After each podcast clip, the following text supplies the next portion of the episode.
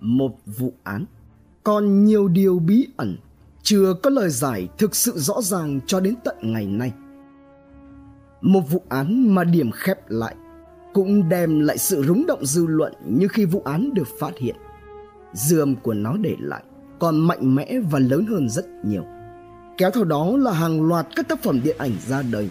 Thậm chí, có tác phẩm cho đến ngày nay vẫn chưa từng ngớt người xem và đọng lại trong tâm trí dù đã qua nhiều năm đặc biệt là với những khán giả trung thành của điện ảnh Hồng Kông trước năm 2000.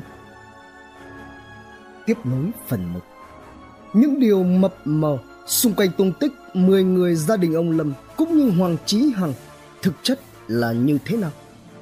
Chuyện gì đã xảy ra? Có đúng như bức thư từ người anh em của ông Lâm gửi tới hay không? Quan trọng hơn nữa, có thực sự Hoàng Chí Hằng là Trần Tử Lương? Có khi nào xảy ra nhầm lẫn ở đâu đó hay chăng? Còn nếu như đúng, thì bằng cách nào mà cảnh sát Hồng Kông vẫn chưa lần ra được Trần Tử Lương?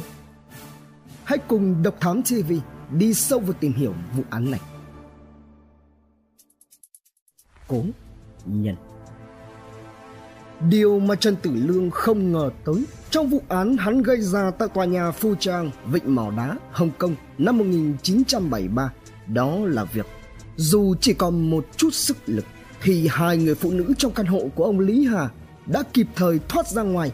Chỉ có một chút xíu nữa là ra đi. Đây cũng chính là những người đã tham gia nhận diện Hoàng Chí Hằng tại Hồng Kông. Vì với họ có lẽ dù Trần Tử Lương có hóa thành cho thì cũng nhận ra. Sau khi vụ án xảy ra, báo chí dư luận khắp Hồng Kông được một phen nhốn nháo. Tin tức khắp nơi về vụ án động trời tam bạo này, nhưng tung tích của kẻ gây án thì vẫn còn là một ẩn số. Về phần trần tử lương, sau khi bỏ trốn khỏi hiện trường, hắn đã chạy đến huyện nam hải, quảng đông, trung quốc.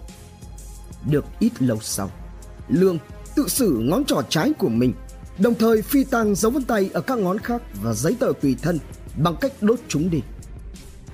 Cuối cùng, sau nhiều ngày lênh đênh, lương đã đến ma cao hòng làm lại cuộc đời với cái tên mới, hoàng chí hằng.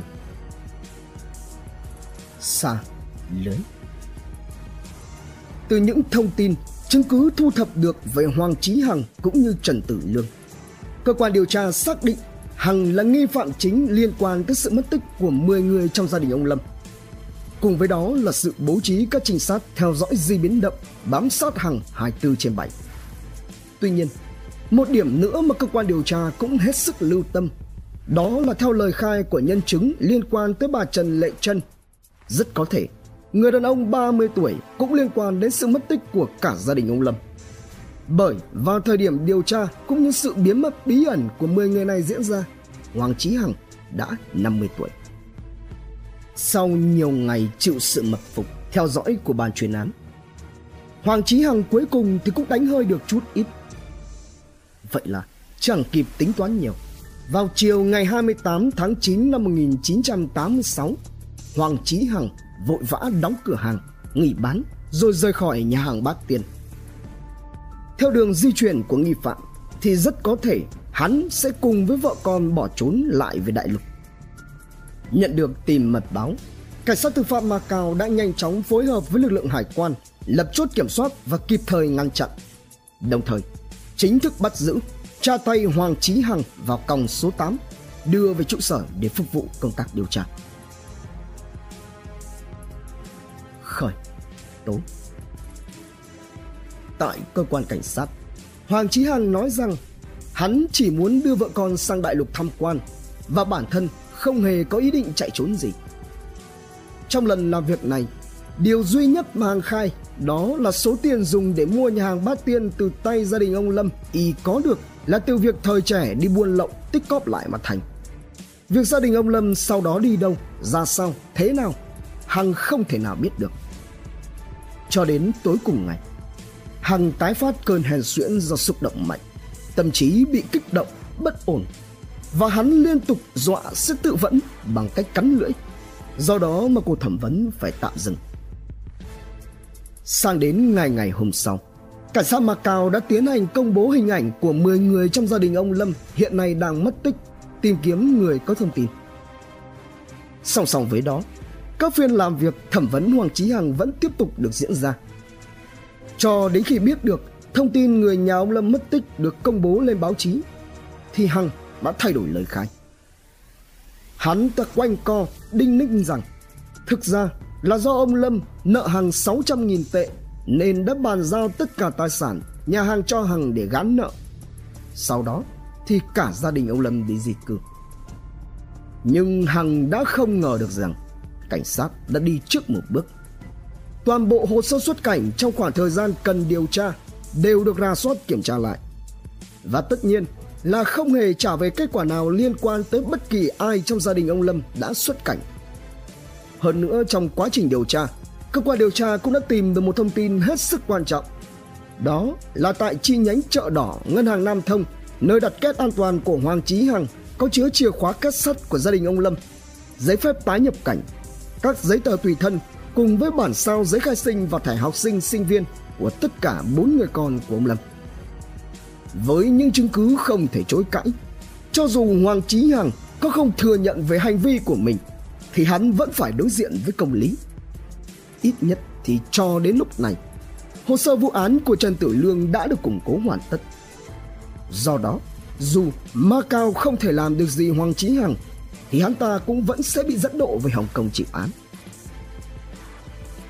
Ngày 2 tháng 10 năm 1986, bị can Hoàng Chí Hằng chính thức bị truy tố với nhiều tội danh và được tạm giam tại nhà tù Macau chờ ngày xét xử. Sau song sắt Chỉ ngay ngày thứ hai sau khi chuyển đến, tức ngày mùng 3 tháng 10 năm 1986, Hoàng Chí Hằng đã bị các bạn tù của mình dần cho một trận thập tử nhất sinh. Ngay khi các giám thị phát hiện ra sự việc, Hằng đã được đưa đi cấp cứu và điều trị tại bệnh viện. Nhưng cũng tại đây, khi tỉnh lại, Hằng liên tục xin được ở lại viện và không muốn quay trở lại buồng tạm giam nữa. Thế nhưng, chuyện gì đến cũng sẽ đến. Sáng ngày 4 tháng 10, Hoàng Chí Hằng được đưa trở lại buồng giam và cũng chỉ rất nhanh cho đến chiều cùng ngày hắn đặt cổ tay trái rồi cứ ngang vào thùng rác bằng sắt đặt trong buồng giam, hỏng tự vẫn. Rất may, các phạm nhân khác đã kịp thời ngăn cản hắn lại. Và sau 5 giờ cấp cứu, hằng lại một lần nữa hồi sinh và lại bị đưa trở về buồng giam. Mặc dù trước mặt các điều tra viên và lời khai chính thống, hoàng trí hằng vẫn một mực khẳng định khẳng khăng chối tội luôn miệng nói không biết nhà ông Lâm ra sao sau khi bàn giao lại cho hắn nhà hàng Bát Tiên. Thế nhưng, vào ngày 6 tháng 10 năm 1986, Hằng đã kể cho các phạm nhân khác trong tù nghe về vụ án hắn gây ra với gia đình ông Lâm. Từ khởi phát, nguyên nhân sâu xa cho tới việc hắn đã thực hiện như thế nào. Đêm nhập tràng theo lời Hoàng Chí Hằng. Hắn và ông Lâm quen biết nhau từ trước đã được một thời gian, thường xuyên chơi mặt trượt cùng nhau. Tháng 8 năm 1984, trong một lần đánh mặt trượt như thường lệ, Hằng đã thắng ông Lâm tổng cộng hơn 180.000 nhân dân tệ. Tuy nhiên vào thời điểm đó, ông Lâm không có khả năng trả ngay cho Hằng nên nhận nợ và hứa hẹn sẽ trả đúng, trả đủ cho Hằng trong vòng một năm trong trường hợp không thể trả đúng đủ với thời hạn như vậy thì ông Lâm sẽ giao nhà hàng bát tiên cho Hằng coi như là gán nợ. Trong suốt một năm, từ tháng 8 năm 1984 đến đầu tháng 8 năm 1985, Hằng đã liên tục nhắc nhở ông Lâm về chuyện trả nợ, lại hay ghé qua cửa tiệm nói. Rồi tới tối ngày 4 tháng 8 năm 1985, khi nhà hàng Bát Tiên đóng cửa sau một ngày mở bán như thông thường, Hoàng Chí Hằng đã mò đến nơi để đòi nợ và nói lý với ông Lâm. Thế nhưng, câu trả lời mà Hằng nhận lại đó là sự từ chối trả của ông Lâm. Thấy thế, Hằng mới tiếp tục bày ra các phương án. Thoạt đầu, hắn đưa ra phương án ông Lâm có thể trả trước cho hắn ngay từ 20 đến 30 nghìn tệ. Phần còn lại thì từ từ trả sau cũng được. Sau đó, Hoàng Chí Hằng có nhắc tới việc hắn đồng ý lấy nhà hàng bát tiên để xóa nợ cho ông Lâm. Nhưng với tất cả các phương án mà Hằng đưa ra, ông Lâm vẫn không đồng ý, liên tục từ chối trả nợ. Lúc này ông Lâm mới lật lọng, thách thức Hằng về chuyện nợ nần. Đặc biệt là chuyện nợ này có giấy tờ gì, chứng cứ nào chứng minh được hay không. Thấy thái độ bất hợp tác của ông Lâm, hai bên cự cãi to tiếng với nhau. Đang lúc nảy lửa, bất ngờ Hằng vớ được chai bia ở gần chỗ ngồi, đập vỡ đáy chai, rồi lao vào tấn công ông Lâm, trong khi ông Lương thì hết sức can ngăn.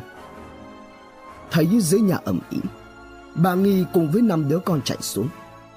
Vừa trông thấy lũ trẻ, biết rằng trong nhà chỉ có mình Đức là con trai út, nên Hằng đã vồ lấy, dí chai bia thủng đáy đe dọa và yêu cầu bà Nghi phải trói tất cả mọi người trong nhà lại bằng dây thừng, rồi dùng khăn vải để bịt miệng vì người bị khống chế là Đức nên không ai dám trái lệnh của Hằng.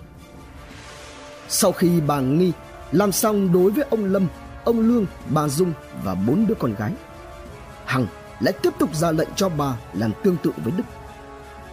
Thế nhưng lúc này, bà Nghi không làm theo mà lại chạy đến ôm chầm lấy con, kêu lên khóc. Sợ bị phát giác, Hằng rằng bà Nghi ra khỏi Đức. Vừa dứt tay, hắn lạnh lùng làm luôn một nhát chí mạng vào người bà, khiến cho bà nghi gục ngay tại chỗ.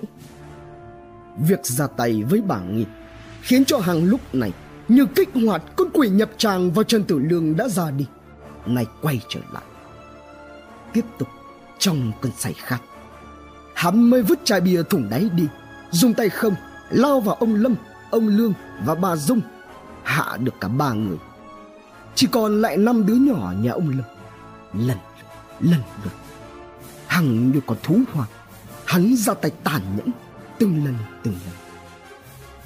Cho đến khi chỉ còn lại trịnh quản đức, toàn túm lấy để thỏa cơn thì đức nói, sẽ kêu gì chín, tức bà trần lệ trần, báo cho cảnh sát biết sự việc đến bắt hắn. Như đổ thêm dầu vào lửa, đối với đức mà nói, hoàng trí hằng làm nhanh gọn hơn cả xong xuôi. Hắn mới lao đến chiếc điện thoại bàn, quay số gọi ngay cho bà chân nói dối rằng đức lên cơn sốt cao, phải cần bà đến xem gấp, còn cả nhà thì đang tất bật. Về phần bà trần mặc dù phía đầu dây bên kia là giọng của hằng vang lên, nhưng vì cả năm nay hằng qua lại nhà hàng bát tiên đã nhiều lần để dục nợ, thậm chí là ăn nằm lại để bắt vạn nhưng ở bên ngoài thì ai cũng tưởng hắn là bạn thân của ông lâm. Thế nên, với mỗi một mụn nối dõi đồng đường là Đức, cả nhà tất bật là chuyện đương nhiên. Còn chuyện hàng có mặt gọi điện báo tin thì cũng không có gì là quá khác thường. Thế rồi, ngay khi bà trần đến cửa, lừa cho bà vào bên trong nhà hàng, Hằng đã ra tay luôn để hòng bịt đầu mối. Cuối cùng, hắn đi tìm các loại dùng để làm đồ ăn trong nhà hàng bát tiền, cộng thêm 8 tiếng để phân dọn sạch hiện trường và thủ tiêu chứng cứ. Chia tất cả cho vào nhiều túi ni lông đen bọc hai lớp. Sau đó, thì mang vứt ra thùng rác. Từng từng túi. Quyết định cuối cùng. Trong khi chờ phiên xét xử diễn ra, vào đầu tháng 12 năm 1986 Hoàng Chí Hằng được gặp lại vợ con lần cuối. Ngỡ tưởng chỉ có người vợ là Lê Sĩ đến nhưng lần này còn có cả Ao Doan, con cả của Hằng, chỉ mới độ 20 tuổi cũng tới thăm bố. Hai bên khóc lóc ầm ĩ, gầm trời thấu đất. Còn Hằng thì vẫn một mực nói rằng hắn không hề liên quan tới vụ án nhà hàng bát tiên. Thế rồi, một chuyện bất ngờ đã xảy ra với cả Ma Cao. Rúng động không kém gì khi mà vụ án nhà hàng bát tiên được phát hiện. Đó là vào sáng sớm ngày 4 tháng 12. Hằng đã sử dụng phần nắp giật trên vỏ lon nước ngọt cứ lại vào vết lần trước hắn cố tự xử với thùng rác trong buồng giam. Nhưng lần này, với nắp lon sắc bén, động mạch của Hằng chính thức đứt. Tiếp đó, hắn đem quấn một lớp chăn bông vào cổ tay để ra đến đâu thì thấm đến đấy. Đến lúc 8 giờ sáng cùng ngày, trong khi phát đồ ăn sáng, các cán bộ đã phát hiện ra Hằng trong tình trạng nguy kịch, khó thở, còn cổ tay thì ra rất nhiều. Cuối cùng, không ai có thể cứu nổi Hoàng Chí Hằng thêm một lần nào nữa. Sau đó, phía cảnh sát tìm thấy thư tuyệt mệnh, thuốc hèn suyễn và một số tạp chí bậy cạnh nơi Hằng nằm. Và cũng từ đây, vụ án nhà hàng Ba Tiên chính thức khép lại. Không một bản án nào được tuyên. Đoạn kết Về phần dư luận, có nguồn tin cho rằng trước khi đi, Hoàng Chí Hằng đã gửi một bức thư thú nhận cho một tờ báo. Đây là tài liệu duy nhất mà Hoàng Chí Hằng thừa nhận mình là Trần Tử Lương. Tuy nhiên, lại không thừa nhận về vụ án nhà hàng Bát Tiên. Sau cùng trong bức thư, Hằng gửi gắm rằng mong xã hội sẽ đối xử với bản thân, vợ con và gia đình mình một cách công bằng. Và vì Hoàng Chí Hằng chưa bao giờ thừa nhận từ đầu cho đến cuối, thế nên về nguyên nhân và diễn biến thì cũng chỉ dừng lại ở lời kể của Hằng với các phạm nhân khác trong tù. Còn trên thực tế, có như thế hay không và sự thật là gì thì cũng chỉ có một mình Hoàng Chí Hằng là người biết rõ nhất. Phiên bản phổ biến ngày nay về vụ án nhà hàng Bát Tiên, phần thì dựa trên sự suy đoán, phần thì dựa trên lời kể của Hằng, còn phần thì lại dựa trên phim ảnh, báo chí. Mặc dù đã khép lại, thế nhưng vụ án nhà hàng Bát Tiên cho tới tận ngày nay vẫn có sức ảnh hưởng lớn và được nhiều người biết đến, trở thành một trong những vụ kỳ án nổi tiếng của Trung Quốc nói chung và Macau nói riêng. Trong đó, thì người ta đồn đoán rằng ngoài những phần được tìm thấy dọc bờ biển của các nạn nhân thì với các phần khác, Hằng đều đem đi làm nhân bánh rồi bán cho mọi người thưởng thức. Ăn theo vụ án, có rất nhiều các sản phẩm, tác phẩm được ra đời với những tình tiết được thêm thắt vào nhằm hợp lý hóa vụ án, chứ không phải là kết luận từ cơ quan điều tra và cũng không phải là dựa trên nguyên văn hồ sơ vụ án hay quá trình điều tra. Từ truyện tranh, truyện chữ cho đến các bộ phim. Chẳng hạn như Human Head Bakute Noodles năm 1996, Newman Paul Barbecue Paul Burns năm 2002, phim truyền hình Dangerous Man năm 2005. Trong số đó thì có một tác phẩm cực kỳ nổi tiếng dựa trên vụ án này và được đông đảo người Việt Nam biết đến, đặc biệt là thế hệ 8X đầu 9X cũng như những người hâm mộ điện ảnh Hồng Kông nói chung. Đó là bộ phim có tên gốc Bassim Phan Dim Yanjuk Cha còn được biết đến với tựa đề tiếng Việt Bánh bao nhân thịt hay có tên tiếng Anh là The Ultimate Restaurant The Untold Story dài 1 tiếng 36 phút của hai đạo diễn Daniel Lee và Herman Young. Cũng nhờ bộ phim này mà nam diễn viên chính đã nhận được giải thưởng nam diễn viên chính xuất sắc nhất trong lễ trao giải điện ảnh Hồng Kông lần thứ 13 năm 1994. Tuy nhiên, thì cần hết sức lưu ý tìm hiểu kỹ về bộ phim này trước khi đi đến quyết định xem hay không xem quý vị khán thính giả nhé. Trân trọng cảm ơn quý khán thính giả đã theo dõi, subscribe, ấn chuông đăng ký để cập nhật những video mới nhất, like, share, chia sẻ tới nhiều người hơn. Comment những suy nghĩ, ý kiến, bình luận của bạn hay những gợi ý, đóng góp để chúng tôi được hoàn thiện hơn. Độc Thám TV, hai ngày một số vào lúc 21 giờ Nguồn tham khảo và tổng hợp Trudeau, Baidu, Jihu, KK News, trí thức trẻ, người đưa tin cùng nhiều nguồn khác từ Internet. Độc Thám TV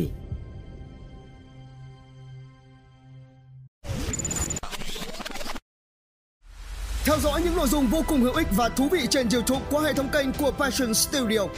Ghé thăm kênh Độc Đáo TV để theo dõi những thông tin kinh tế, tài chính, kinh doanh, khởi nghiệp Đến với Độc Lạ TV để khám phá những câu chuyện độc đáo và kỳ lạ.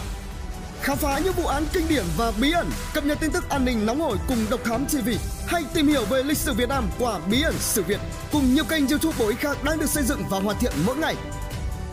Fashion Studio mang đến những giá trị thiết thực